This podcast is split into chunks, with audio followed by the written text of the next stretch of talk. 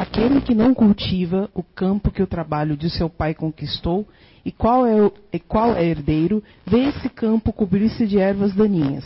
É seu pai culpado pelas colheitas que ele não quis preparar?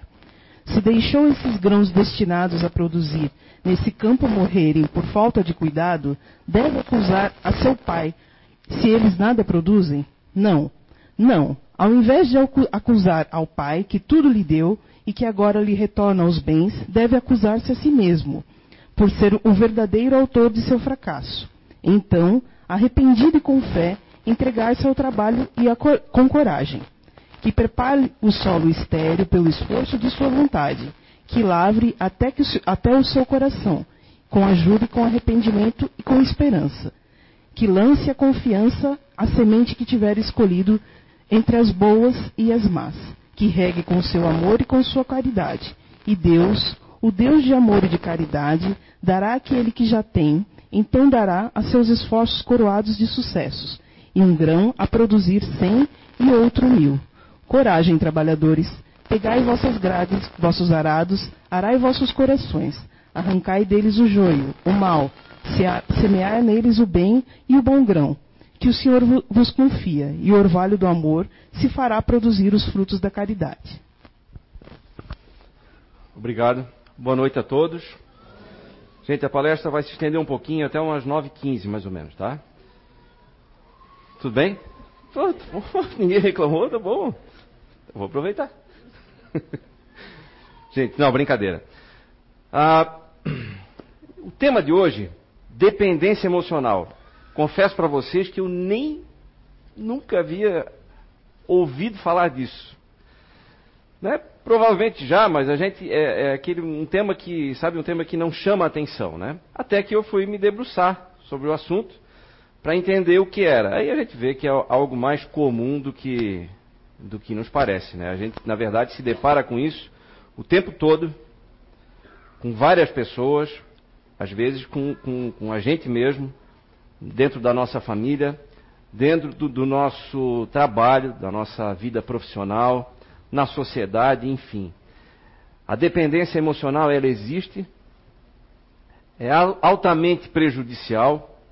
Eu estava lendo um artigo de um, de um espírito que escreveu numa, numa sessão mediúnica, numa outra casa, e ele classifica como a pior doença energética que pode existir é a dependência emocional, porque ela, além de colocar a pessoa na condição de ser sugada energeticamente, abre o campo vibracional da pessoa e ela acaba absorvendo tudo que é de ruim por onde vai passando.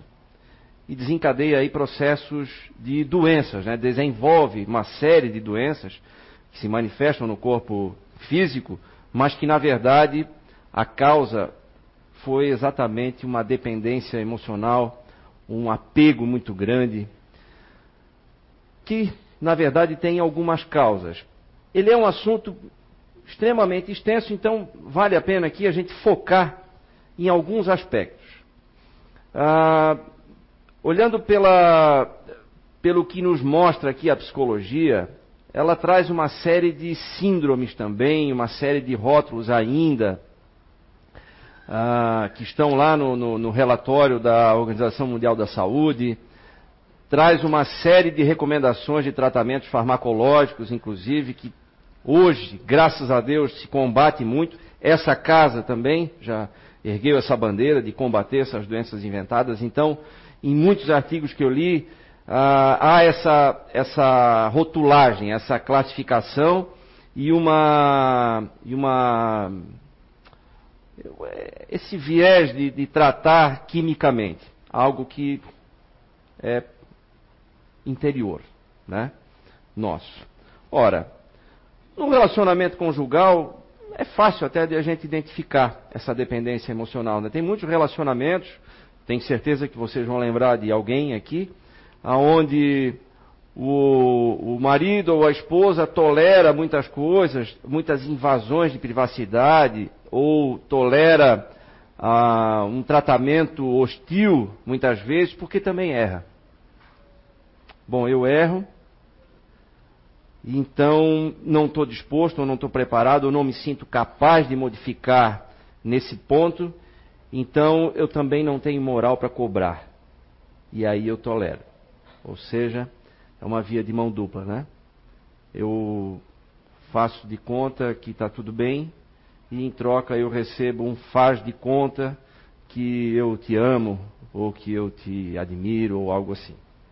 E vira realmente uma relação é, inicialmente ela é desgastante, pode ser energeticamente desgastante, fisicamente e tal, mas ela pode se tornar até violenta, né?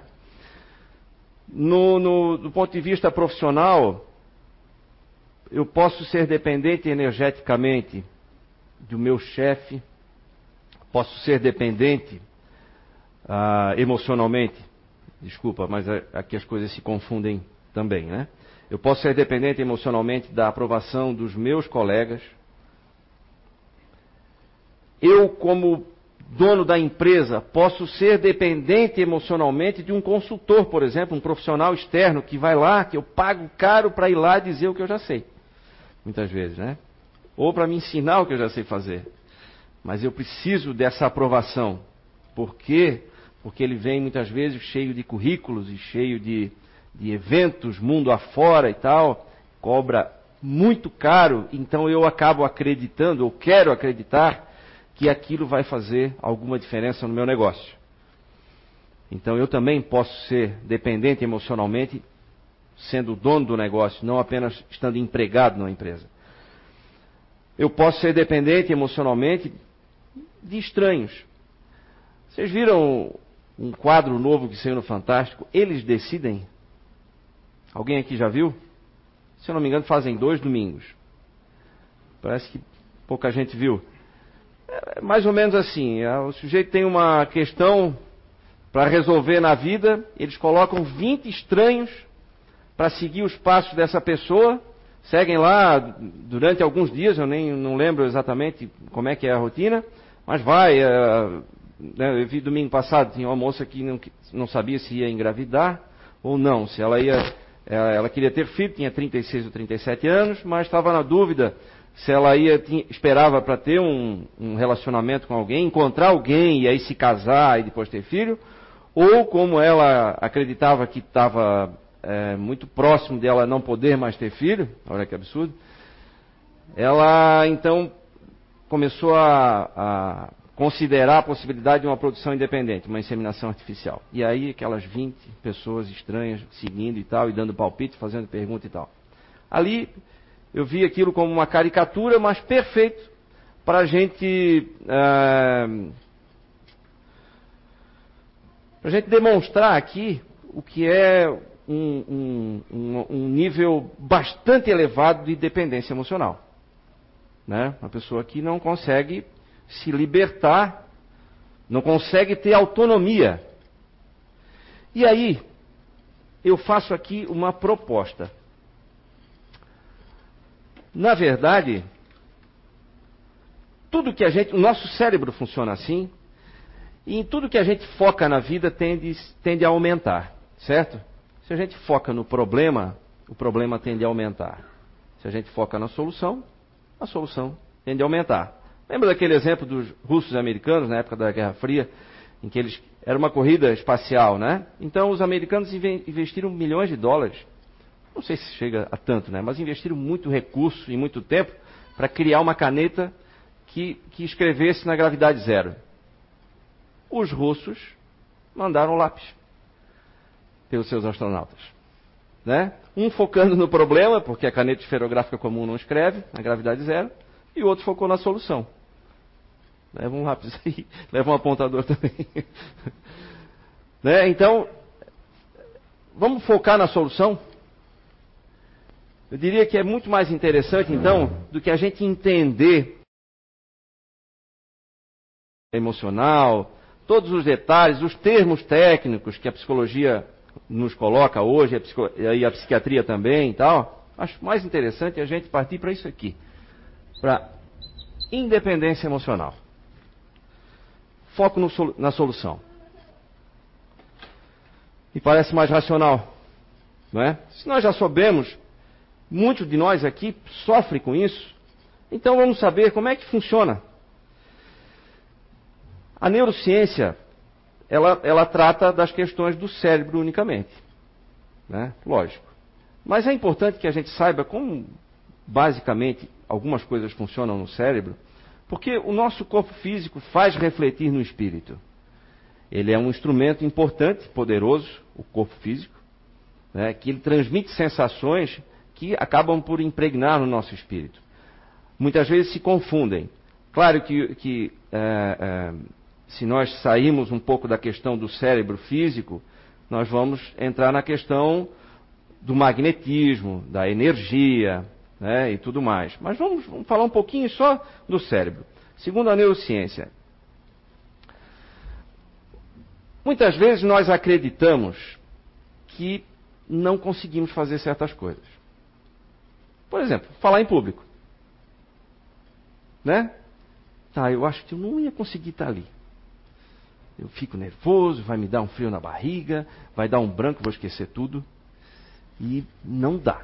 Não dá e pronto. E se por acaso alguém der uma tarefa, olha, vai lá dar um recado lá em cima do palco, vai ficar apavorado. São aqueles medos é, que não são reais. Né? O medo real é algo que realmente oferece uma ameaça à minha vida e eu tenho que reagir. Né? Eu recebo aí uma carga de adrenalina e vou, vai provocar algumas reações. Ou eu vou fugir, ou eu vou enfrentar, vou lutar, enfim, vou defender a minha vida. Mas esse é um medo que eu imagino, né?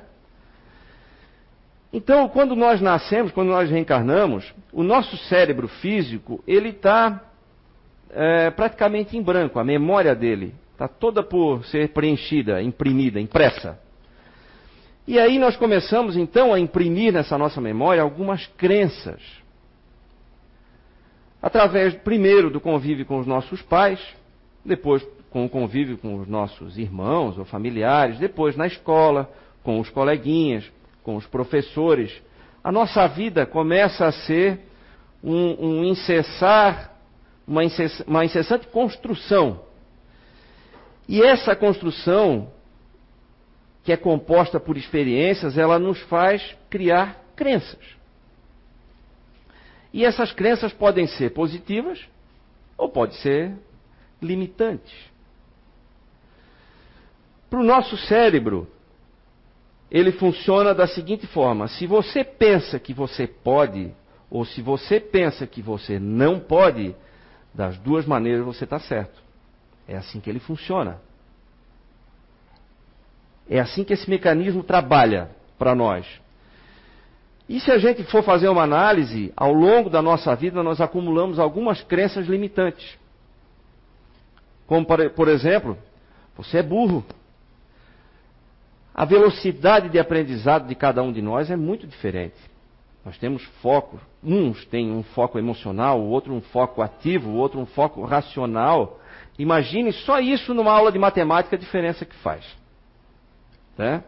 Sem contar o ambiente familiar e uma série de outros fatores. Então é praticamente impossível que numa sala de aula todas as crianças, vamos falar então de criança, tenham um aprendizado linear vão absorver as mesmas coisas na mesma velocidade.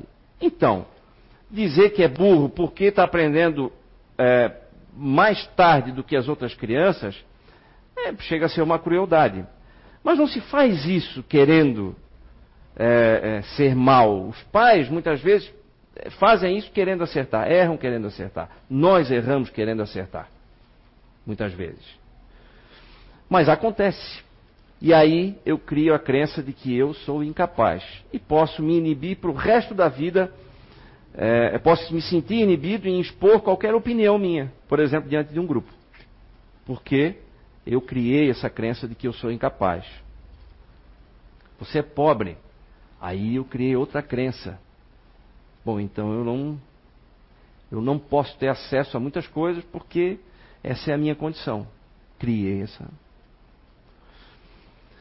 Fico doente e aí recebo toda a atenção, todo o carinho.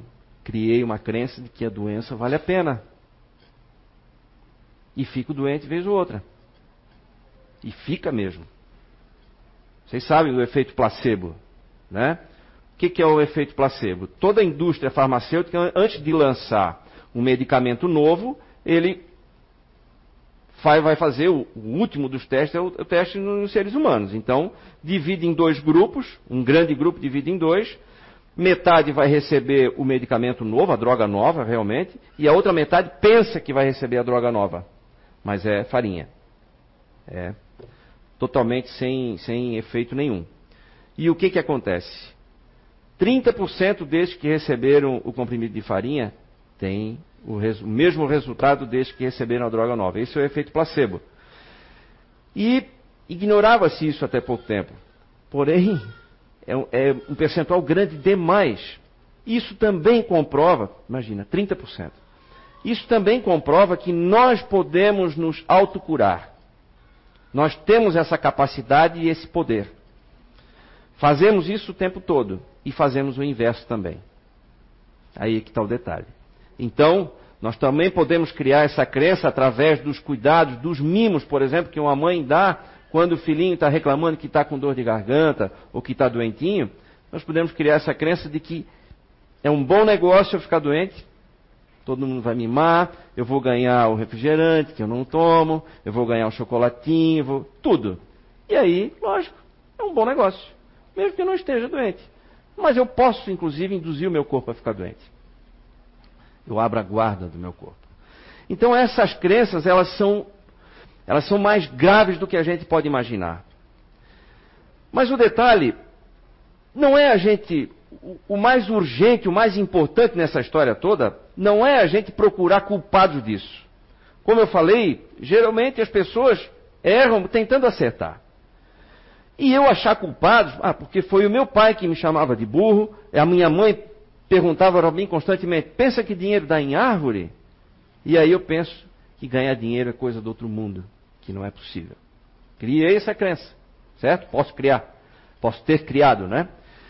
Então, o que é mais importante e urgente nessa história toda não é achar os culpados, é achar quais são essas crenças inibidoras que eu tenho, que eu trouxe comigo, que eu estou trazendo comigo. Não importa a idade. Tem coisas que eu levo um longo tempo na minha vida. E a partir do momento que eu identifiquei essas crenças inibidoras, eu preciso então começar a trabalhar para apagar elas. Tiro daqui. Isso é tóxico. Isso impede o meu desempenho em qualquer área. E isso eu estou falando de cérebro, gente. Eu estou falando matéria somente. A ciência mostra que acontece assim. Claro que aí tem uma série de técnicas, até a hipnose, para retirar algumas, algumas crenças que viraram, são classificadas até como traumas, né? E tem muitos traumas mesmo. Mas não vamos entrar nesse detalhe aí, até porque não sou profissional da área, não, não, não saberia e, e nem teríamos tempo para isso. Mas o que é importante é, ao invés então de achar culpados, é a gente saber, e aí tem uma, um, uma coisa muito importante que chama-se autorresponsabilidade. Né? É nós sabermos que tudo que acontece na nossa vida é responsabilidade nossa. Não importa quem colaborou para que aquilo acontecesse, para que aquilo ficasse impregnado. Foi uma colaboração apenas, mas eu permiti que aquilo fosse impregnado. Ou eu estou permitindo até hoje, às 8h05. Vamos permitir mais um pouquinho, mais uns minutos. Certo?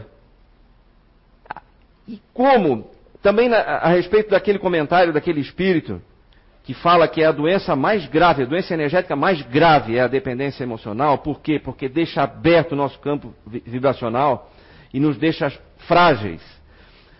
Faz com que a gente absorva o que tem de ruim em qualquer lugar que a gente vá. Então o que, que a gente precisa? Precisa mudar isso aí. Aí é que está o detalhe. É esse botãozinho, é esse disjuntor que nós temos que desligar ou ligar, né? Nós temos que mudar essa realidade. É através da autorresponsabilidade, né? Eu preciso saber que só foi possível porque eu permiti. Claro que quando é criança, a gente é induzido muitas vezes, a gente está aprendendo tudo, né? Mas quantas coisas a gente aprende depois de adulto ou depois de adolescente que a gente permite que as pessoas façam isso. Por exemplo, num relacionamento é, entre marido e mulher, ou namorado e namorada, ninguém é criança. Mas a gente permite esse vampirismo energético, não permite. Ninguém invade sem a gente deixar a nossa casa interior. E isso é um problema interior nosso. Então, os, o meu interior, os meus sentimentos, eu tenho que tratar como algo de muito valor, de extremo valor. E só vou permitir que as pessoas acessem, só, vou, só devo permitir aquelas pessoas que merecem ter acesso a isso e que sabem lidar com o que eu tenho aqui dentro. Porque todo mundo tem muita coisa para oferecer. E somos todos diferentes. Então, o foco é: eu sou o meu Senhor. Né? Eu sou o Senhor da minha vida. O comando está comigo. Largar a vitimização de lado. Porque quando eu, eu, eu me coloco como vítima, eu perco totalmente o controle da situação. Se eu sou vítima, eu sou vítima. E sendo vítima, eu sou pequeno. Quando eu sou o senhor da minha vida, eu sou forte. E sendo forte, eu tenho moral para ajudar as pessoas, para promover o progresso das pessoas. Quando eu sou vítima, eu sou pequeno. Vou contar para vocês uma historinha. Tem várias aí, né? Mas eu estava lendo esses dias aqui, até anotei aqui. Era um, a história de um polonês, aqui, o senhor Jean. É muito fácil ler sobre o nome em polonês, sabia? Descobri agora. Gzeski. Esse cidadão. Pronunciei certinho, viu? Quero ver alguém duvidar aqui agora. Esse senhor, ele ficou em coma por 19 anos. Ele tinha 46 anos de idade quando ele entrou em coma. Ele foi atropelado por um trem. É. Simples, né? Um trem. E na época, a Polônia era um país comunista ainda. E ele acordou 19 anos depois. E aí, ele começou a ver, imagina, a mudança absurda que aconteceu no país e tudo, e na família dele. Ele tinha quatro filhos. Quando ele, quando ele dormiu, né? Quando entrou em coma. Quando ele acordou, ele tinha 11 netos já. E aí, numa entrevista, ele disse: na Polônia, que eu conhecia quando eu, quando eu entrei em coma, só havia chá e vinagre para vender nas lojas. E filas enormes para abastecer os carros, os poucos carros que tinha. Hoje eu vejo as lojas repletas das coisas mais maravilhosas e vejo pessoas falando em celulares. E ele é admirado com aquilo, né? Mas o que me chamou atenção foi isso. Está aqui a frase dele. Esse foi o, foi o ponto alto da entrevista dele, né? O que me impressiona hoje são todas essas pessoas que andam por aí falando com seus celulares e nunca param de resmungar eu não tenho do que reclamar. Vamos na neurociência de novo.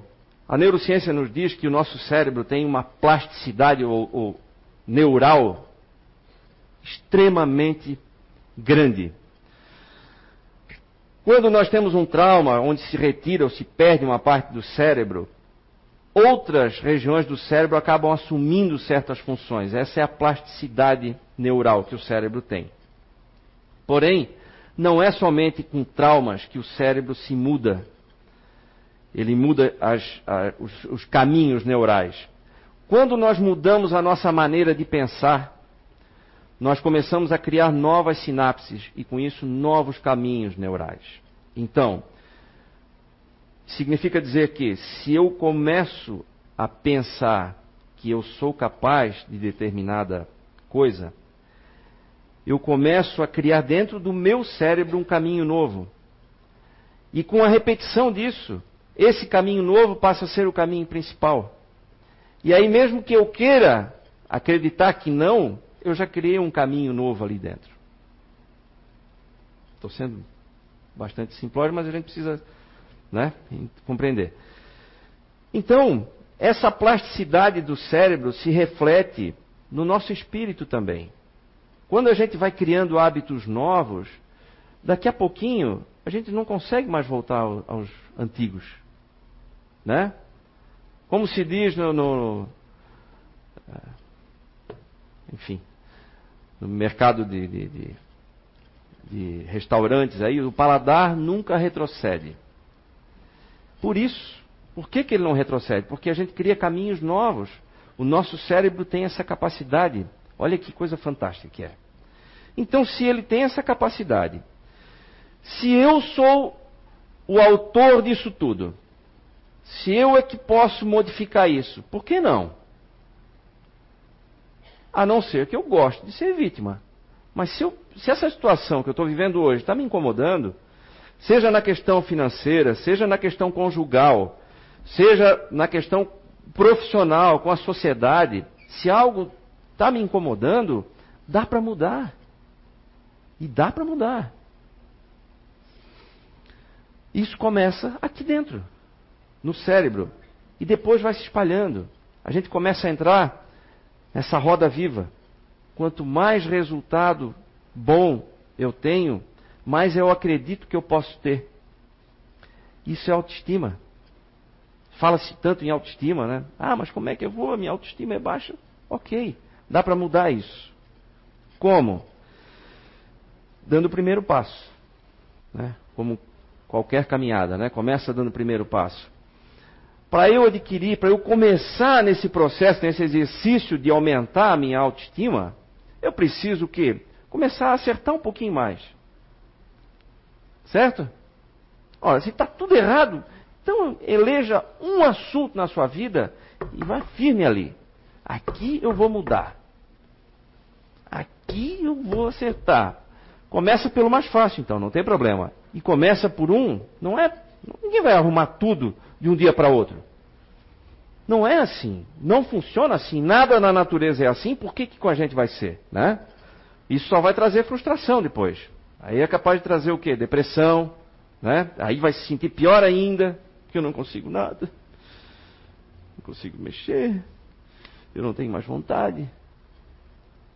Comece com uma pequena tarefa e faça com que ela dê certo. E aí depois a gente começa a reconhecer isso. Olha que resultado eu tive. E isso prova para mim mesmo e para o meu cérebro que é possível eu mudar. Quando a nossa autoestima está baixa, a gente não acredita com muita força, né? Mas põe o cérebro para trabalhar. Ele é um dos, dos, muitos recursos que nós temos ao nosso redor. Nós temos o nosso cérebro a trabalhar ao nosso redor. Nós temos a ajuda de pessoas como um importante recurso. Nós temos a ajuda espiritual como um valiosíssimo recurso. Nós temos a ajuda de Deus, a mais importante. Então vamos usar, está à nossa disposição. Todo mundo tem acesso. Não precisa pagar ingresso, não precisa esperar na fila, só precisa de quê? Vontade e esforço. Porque nós vamos ser ajudados sim, seja pelas pessoas ou seja pela espiritualidade, mas a partir do momento que a gente demonstrar um mínimo de esforço. Porque nós podemos vir numa casa espírita receber passe toda semana. Isso é uma ajuda externa. Se eu não começar a produzir dentro de mim as soluções, isso se acaba logo. Não dura nem na próxima semana, muitas vezes. Já se acaba quando chega em casa. Por quê? Quando a gente está pensando, a gente, a gente tem essa capacidade também de anular essas boas energias, essa ajuda toda, né? A gente quer. Quando a gente acredita que sim, ou quando a gente acredita que não, a gente está certo. Lembra? Então vamos usar esses recursos porque eles são de extrema importância para a gente mudar os resultados da nossa vida. Muita gente encara a vida com é, fracassos e sucessos. Mas na verdade o que a gente tem são resultados apenas das nossas atitudes. Claro que essas atitudes começam com o pensar, né? É o primeiro passo. É o projeto. É o projeto de qualquer coisa que a gente vai fazer, boa ou ruim. O projeto é o pensamento. O pensamento começa a ativar todos esses recursos de que nós dispomos. Do ponto de vista magnético, energético, hoje a ciência também já comprova, nós temos computadores que, que são é, é, acionados pelo poder mental. A física quântica mostra que ao pensar nós emanamos energia. Hoje é possível medir. Se fosse falar isso alguns anos atrás, iam chamar de louco, de supersticioso, né? Então, nós precisamos bombardear o nosso cérebro, a nossa mente, mergulhar com coisas boas, mergulhar em, em ambientes bons. Eu preciso ver coisas boas, eu preciso ler coisas boas, ouvir coisas boas. Vamos prestar atenção em como, como é que estão os resultados da minha vida hoje. Ah, não estou satisfeito, não, não está legal, eu estou meio desanimado, essa crise toda aí pegou, e ah, não sei o que fazer. Então tá. Então olha o que, que, que você tem visto.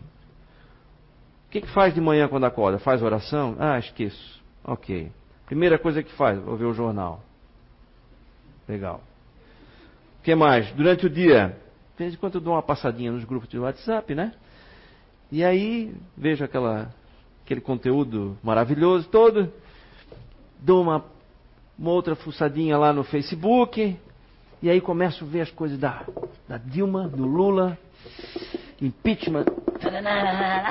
Daqui a pouco eu estou já com raiva, querendo brigar com um amigo. Né? E aí, como é que eu chego em casa à noite? Eu gastei todo o meu tempo, do dia inteiro e toda a minha energia com isso. Que projeto que eu fiz? Gente, eu não estou falando de projeto grandioso. Estou falando de uma ideia, de um pensar, de uma decisão. Isso na minha vida eu vou mudar. Isso é um projeto. Crie um projeto. Aí eu gastei meu dia todo. Quando cheguei em casa eu estou exausto, muito mais do que deveria estar. Mas por quê? Porque eu desperdicei energia, eu me sintonizei com coisas de baixa vibração, abri meu campo energético, fui sugando cada vez mais coisa ruim durante o dia, e aí? Chego em casa desse jeito, acabo prejudicando o bom convívio, dentro da minha casa também, né? Porque o que, que eu trago? O que, que eu tenho para entregar para as pessoas se eu só me alimentei de coisa ruim? É lógico que eu vou entregar coisas ruins. Faço um regime de coisa ruim. Vale a pena? Paga para ver, faz um teste. Não sou eu que estou dizendo isso. A ciência está dizendo isso, a neurociência mostra isso, o espiritismo mostra isso, o magnetismo mostra isso, diversas religiões falam sobre isso. Não é nenhum palestrante aqui sozinho que está. Ninguém descobriu a América aqui com isso, não. Só que Muitos de nós aqui já sabem disso, né? Isso não é novidade para quase ninguém aqui, né? Ou é? É novidade para. Levanta o braço aí, vamos ver. Para quem é total novidade isso que eu estou dizendo aqui? e por que, que a gente não muda? Está vendo? Não é novidade para ninguém. Mas porque a gente tem que ouvir mesmo, né? Tem que ouvir, tem que ouvir, tem que ouvir. Um dia a gente acorda para Jesus, né? Aí, ai meu Deus, dói tanto, né? Quando, quando a água bate, né? Então aí a gente resolve mudar. Não precisa esperar nesse ponto. Porque chegar nesse ponto custa caro. Pode custar nossa saúde, pode custar um monte de dinheiro botado fora, desperdiçado. Pode custar diversos relacionamentos complicados, né, que a gente complicou ao longo da vida, só por a gente não querer assumir as rédeas. Autoresponsabilidade, a gente coloca sempre como vítima. A culpa foi do meu pai, foi da minha mãe, chamou de burro. Chamou... Pronto, e aí é fácil. Só que é, é tão fácil quanto é prejudicial. E nós não viemos aqui para isso. Nós viemos aqui para ser feliz mesmo. É isso que, que Deus nos fala através dos seus diversos meios, né? De Jesus e diversos outros. Nós viemos aqui para ser feliz. Nós viemos aqui para nos desenvolvermos, para crescer, para ser independentes emocionalmente. Isso aqui não é soberba, gente. Ah, porque a pessoa mais importante da minha vida é o meu filho. Não. A pessoa mais importante da minha vida sou eu. Isso não é soberba. Eu recebi essa oportunidade. Eu sou o mais importante para mim. Ele pode ser o segundo ou o terceiro. Ah, eu não vivo sem ela, eu não vivo sem ele. Gente, isso são típicas frases de dependentes emocionais. E se você diz isso, Acenda uma luz vermelha bem grande aí na sua frente. É um alerta.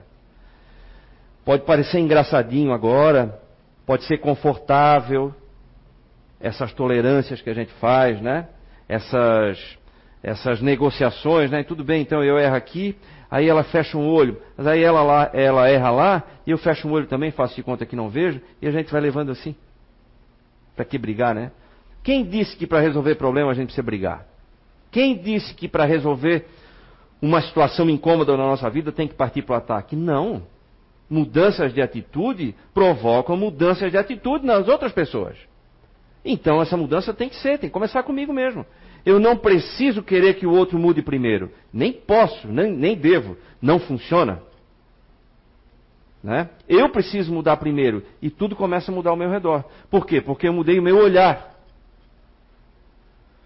Quando eu mudo o meu olhar perante o mundo, o mundo muda. Eu vejo com outras cores. Não é assim quando a gente está bem. A gente vem de uma semana de chuva, aquele dia cinza, triste e tal. Tem muita gente que fica triste mesmo. Eu não fico, eu gosto de, de, de chuvoso. Mas, é, são gostos, né? Aí abre um dia de sol lindo, céu azul, colorido, a gente sai de casa inspirado, canta, faz piada com todo mundo, faz brincadeira, não é assim? Por que, que não pode fazer assim? Isso mostra que é possível a gente mudar. É possível a gente tirar as nuvens aqui de cima. Então dá para tirar. Vamos tirar então. Vamos tomar essa decisão. Vamos aproveitar hoje para fazer isso? Quem sabe aqui, coletivamente, a gente consiga auxílio. Primeiro, com certeza, nós vamos ter o auxílio aqui dos espíritos. Primeiro, dos nossos guardiões que nos acompanham sempre. E eu tenho certeza, estão felizes nesse momento agora. Puxa vida, está escutando isso, quem sabe toma uma decisão. Né? Hum, não sei, pode acontecer. Né? Por que não? Vamos apostar. Se até o cidadão acordou depois de 19 anos em coma, por que, que nós que estamos já acordadinhos e tudo? A gente não precisa mais aprender a andar, a falar, tudo, como ele teve que aprender de novo. A gente já sabe, né? Todo mundo já sabe aqui, né? Então, nós não vamos partir do zero de novo. Gente, a gente tá, olha como a gente está adiantado, hein? Não precisamos nem do trem passando por cima e nem de 19 anos dormindo, né? Para ele foi caro, mas deu certo. Então nós podemos acordar sim. Eu vou fazer uma sugestão, mas já sei que vai acatar. Nós vamos encerrar então a palestra, gente, de um modo diferente. Ah, nós não vamos ter a oração como se faz aqui. O passe vai ser coletivo hoje, excepcionalmente. Os, os passistas já vão se posicionar em pontos estratégicos aqui. A espiritualidade já está preparada para isso, logicamente. E eu vou colocar aqui uma música. Eu, eu pediria que aproveitassem esse momento. Aqueles que forem mais emocionais, deixem-se emocionar porque a emoção ela potencializa a nossa vontade. E cada um traga para dentro de si os seus projetos. Fechem os olhos e vamos fazer cada um a sua oração e cada um a sua tomada de decisão. Quem sabe não é a hora da virada na nossa vida. A gente começa com pequenos passos, pequenas conquistas, mas à medida em que a gente vai vendo que isso vai dando certo, a nossa autoestima vai aumentando, eu vou ficando mais forte. E quando eu fico mais forte, eu quero fazer mais. Quanto mais eu faço, mais eu demonstro esforço. Quanto mais esforço eu demonstro, mais ajuda eu recebo. Aqui a gente está num ambiente propício para isso, para receber essa ajuda. Então, por favor, Façam cada um seu pedido, a sua oração. Você que está na solidão, você que está na depressão, preste atenção. Sua presença é real. Entregue sua vida, problemas Fale com Deus. Ele vai ajudar.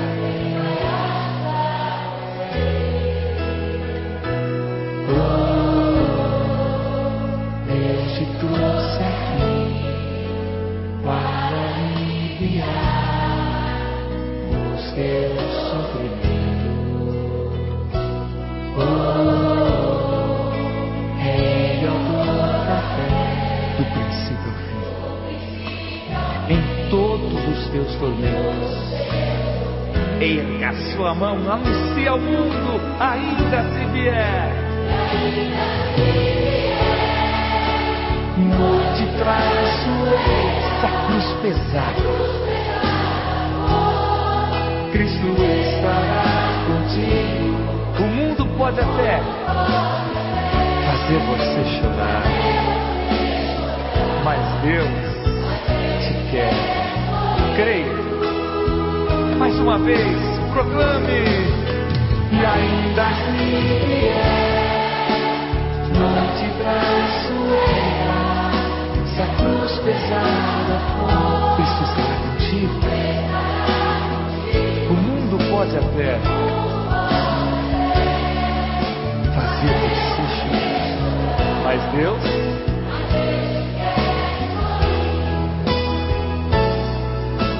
seja qual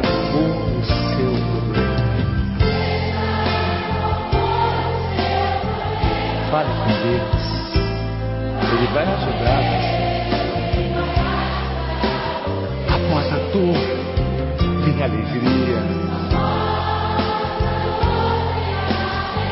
Pois Deus é amor e não te deixará sofrer.